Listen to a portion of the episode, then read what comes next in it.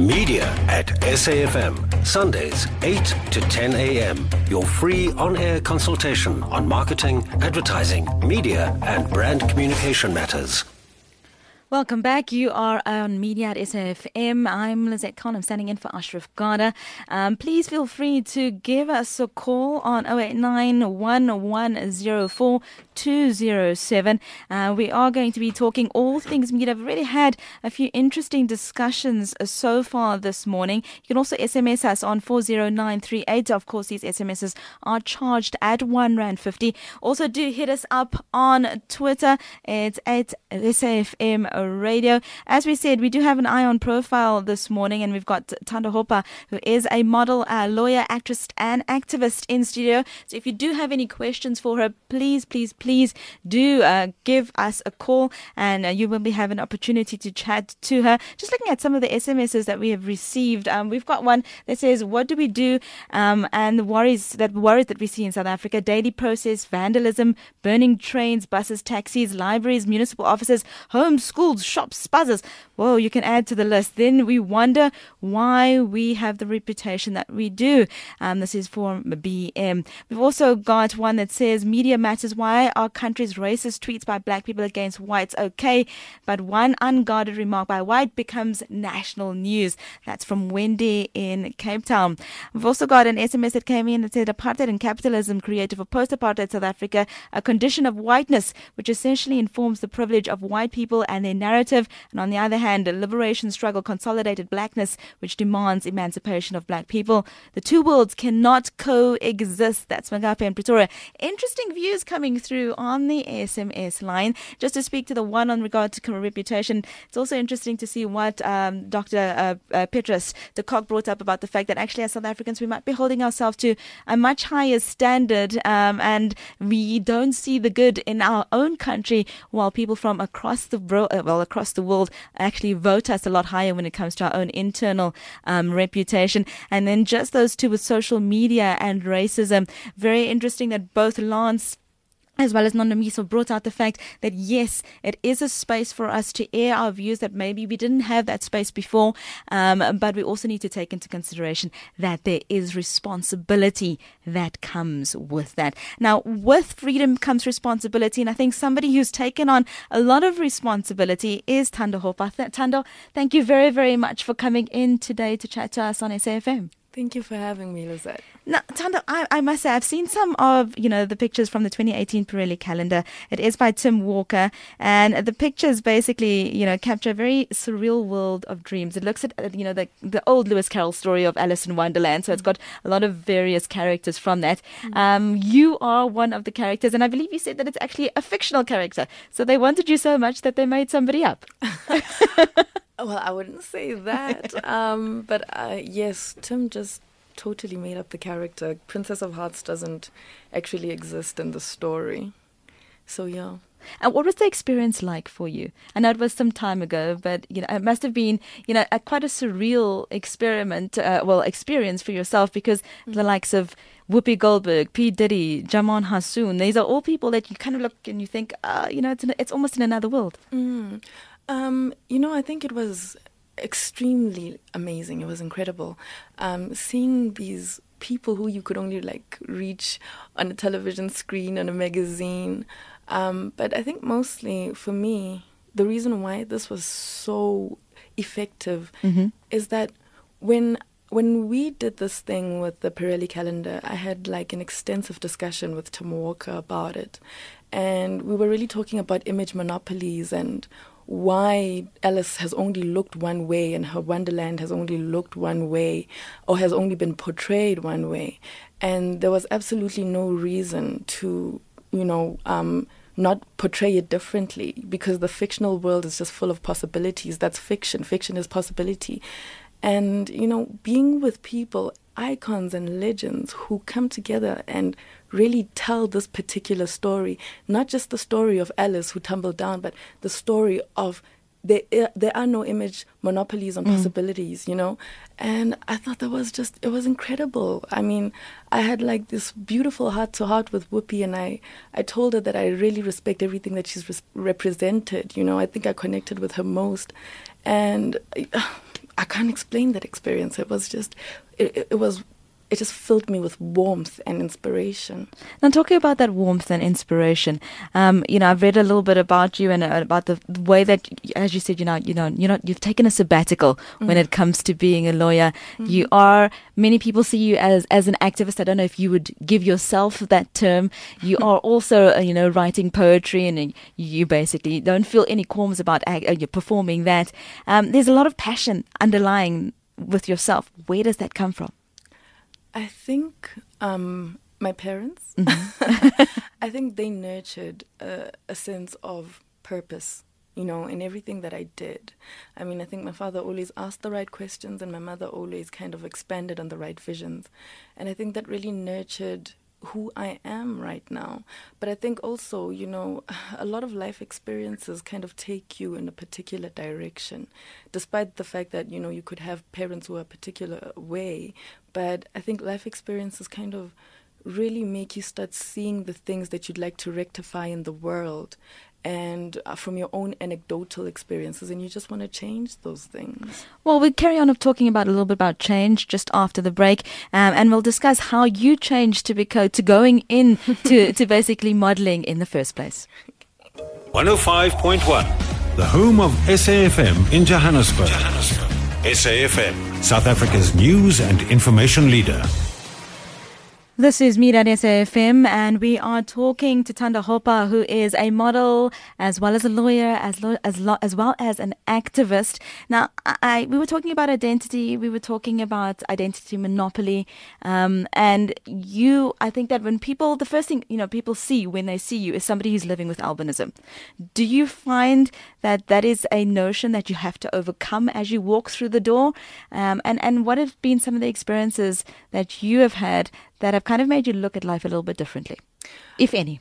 Um, I think when you when you look at it, you have to kind of understand that people have so many um, things within them, so many narratives within them, so mm-hmm. many life experiences within them, and you have to look at intersectionality and the fact that yes, I've got albinism, and yes, I'm a woman, and I'm black, I'm South African, I'm African, I'm all of these things, right?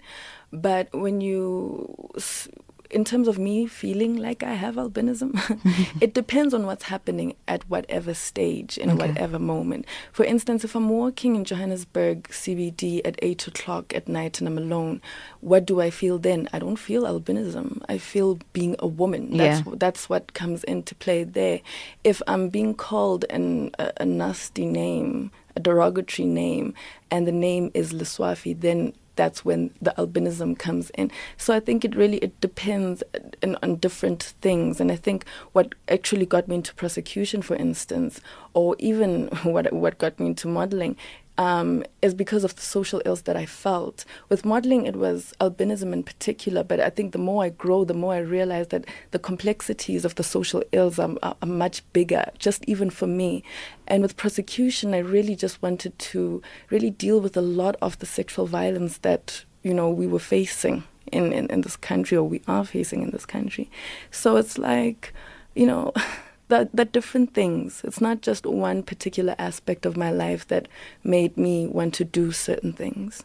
Now, talking about you know, the, it's basically about the context in which you find yourself. Mm. You have you you you were at 2012, I think, uh, when when you, uh, Gert-Johan Coetzee basically basically found you, mm. actually stopped you in a mall, mm. um, and that that's when you when you went into modeling. So it's been mm. five years since then mm the context of your life has changed. Mm. Where do you find yourself currently, and what is the narrative that you'd like to follow with your life at the moment?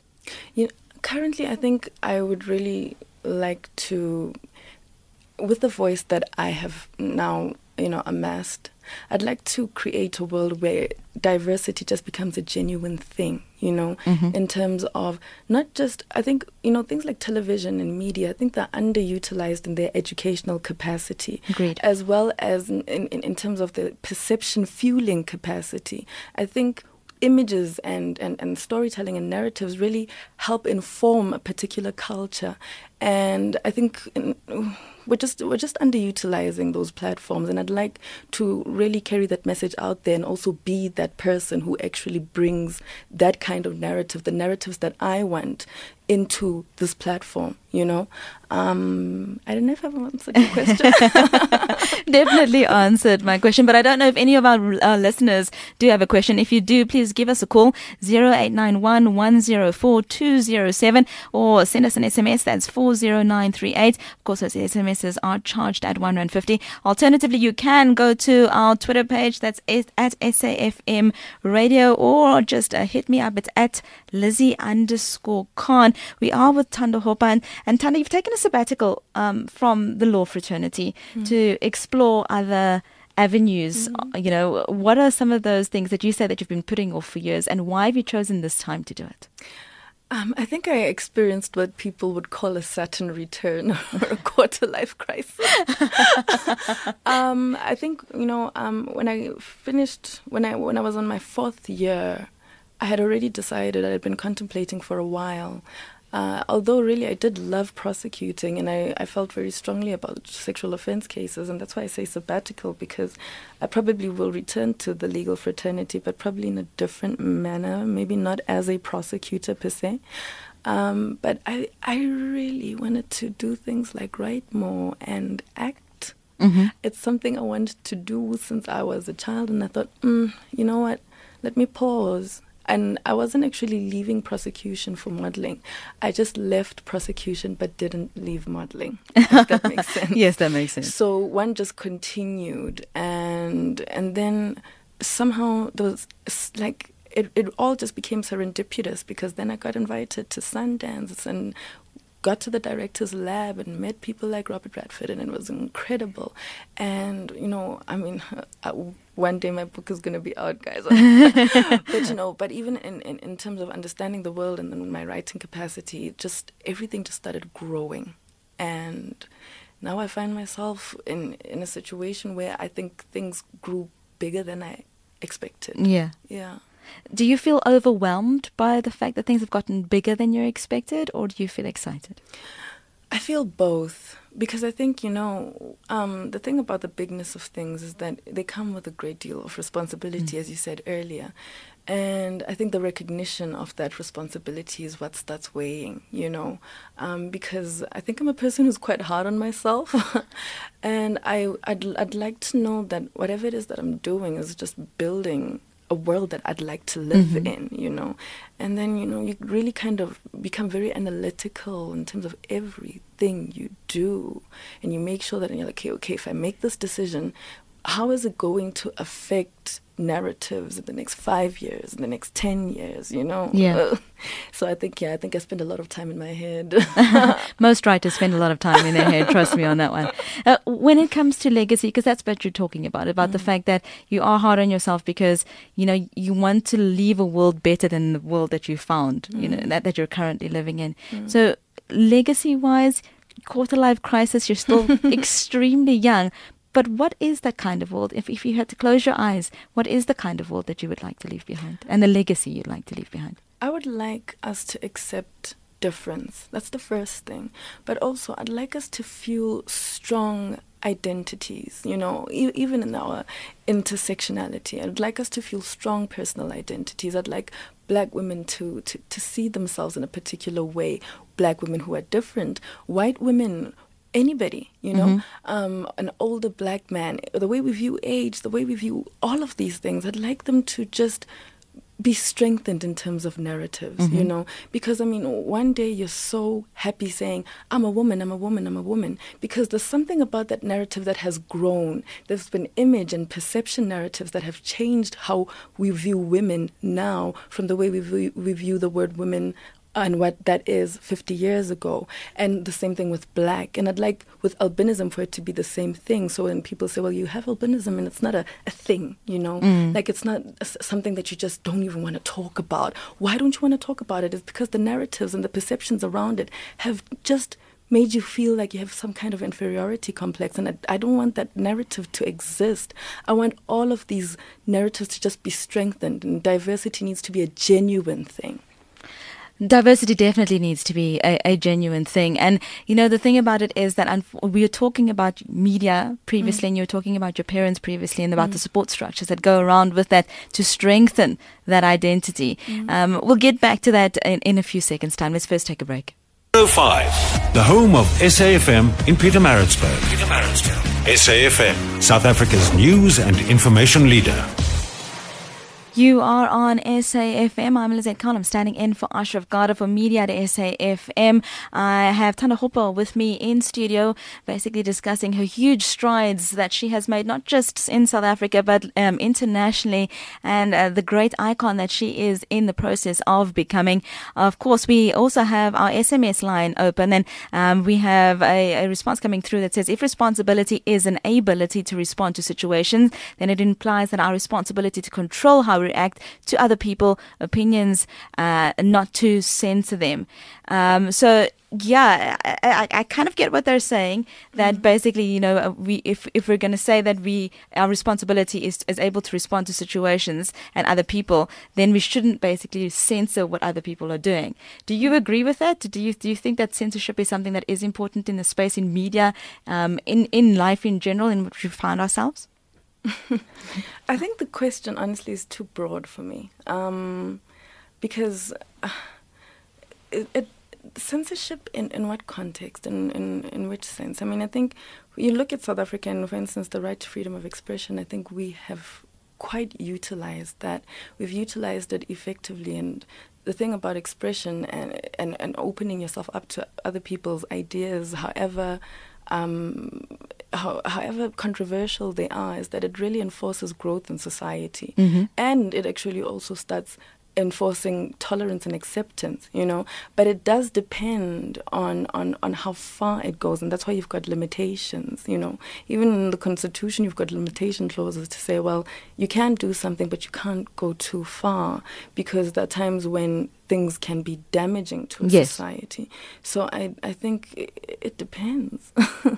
It, it, it does depend, certainly, uh, like you said, between that fine line between stimulating growth and mm. that uncomfortable space that you're in where you where you basically need to look at things from a different perspective other than your own mm. and then where it becomes intrusive and basically stands on becomes you know a, a, kind of blights your own right to freedom of expression and your own right to being um, and, and your own right to humanity. So there, there, there sometimes is a very, very fine line. Mm. But I also think that that's where you need to have that strong identity that you were mentioning earlier, mm. that mm. strong identity of what it means to be black, what it means to be a female. Mm. Um, Steve Biko often said that you could take away you know, apartheid and you could take away race. But if people, as, as a black consciousness, if you weren't confident of who you were as an individual, it made no difference because you still had that segregation in your mind. Mm. Um, you, you, mentioned media playing a big role in that. Mm. Um, how do you think media can change those perceptions? You know, I think, um, well, first of all, media plays a, a, a, big role indeed, but you also need kind of other pillars you mm-hmm. know, you have, let's say, protest action, you have education, you have laws and legislation, you know, um, all of these things need to work together. And I think, for instance, if you see something like um, homosexuality and how it was viewed, let's say, 30 years ago, you know, and the laws and the legislation and how that has actually advanced with time as long as as well as the media that we've seen so you start seeing particular couples you know um, um, um, homosexual couples and mm-hmm. then you mm-hmm. see them portrayed in a particular way and that that way is not negative then society starts f- you know you start feeding society a particular kind of narrative and information and understanding you know but also you can't also overburden media you can't overburden television you have to have these other pillars coming in to also kind of couch society's consciousness in terms of whatever it is, whatever issue that you're trying to, to put out, or whatever tolerance or acceptance you're trying to push. You know, so I think in terms of media, just just show the life that you want. You know, show people. For instance, I always say that you know, with with albinism, there was this kind of trend where, um, not even there was, there is this kind of trend where there's this extraordinary feature about you. You know, in television, there's either it's either portrayed negatively or it's portrayed as some kind of extraordinary, um, supernatural. Supernatural, yeah. You know, and I, I would I would really like. In order for people to understand what albinism is, and in order to incorporate uh, a particular understanding in society, then show them, show a woman who has albinism just loving some a guy, Mm-hmm. you know, having a child, just a normal story, just a normal story. Let people see it, and when people see it, then they can incorporate it and see people as normal instead of giving them portraying them as supernatural then people start thinking oh well not even start thinking you maybe even enforcing something Yeah. that's already there because i've had people touch me thinking i'm good luck. And we don't need those narratives. I mean not even and i won't even say we won't need them. Let me say these narratives can can be there, right? But you have to broaden it. So if you want to portray somebody with albinism and as a supernatural whatever, it's okay, but broaden the narrative and also look at the target market for the narratives that you you're, you're putting out Yeah. there. You know. Thando, thank you so much for taking the time. Uh, Thando, take, thank you so much for taking the time to, to, to unpack all of this because I think that a lot of times we have so many ideas in our head of what we perceive society to be, um, but we don't often know what people's lived reality is. And I, I think that's what you're trying to say that, you know, show the realness of an individual in the moment, not how we portraying them as somebody that they're not. We do have a caller on the line. Um, he is from Pretoria. Uh, please, thank you for joining us this morning. Thando is listening. Oh, sure. Uh, my name is Mkuseli Makatala Yes, Mukaseli. uh, from Soshanguve, north of Pretoria. Uh, I think uh, I like the talk of today with Thando Hopa. Her confidence, gallantry, and audacity in facing issues. And I like her participation in many things in life that will prove her that she's a woman of Africa. Thank you. And one other little thing I like about her, the point that uh, she lives with albinism, it's no issue to her. And same applies to me. I'm a blind person, but uh, I don't care because I keep myself smart always. Thank you. Thank, you. Thank you very Right. much for the call. Appreciate that. Do you, do you find that a lot? Do you find that there are a, a lot of people who will, who will come up to you and say, "Thank you, you've been a role model um, and somebody that they could look up to"? Is that a huge responsibility that you're carrying? Yes and no. I think um, people the people at, at at a certain stage felt a little bit of a vacuum. You know, they were looking for for images of not just not just for themselves, but for their children, for their sisters, for their brothers. You know, and the thing about you looking different is that you're not only speaking to the issues of albinism, you're speaking to the issues of people who may have been made to feel inadequate in their lives Yeah. and and people come to you from i mean I would like our previous caller and he says look this is my situation but um, i'm glad because you're doing this particular thing because there is a certain level of relatability about those particular issues. And if you look at it actually and you broaden it i think whether you have an uh, a, a particular challenge in life everybody has had a certain uh, something has happened to them for them to feel inadequate. And they don't want to they want to live that way. They want to break through that. And when they see you doing it it represents that even if they don't have the same condition that you have you know?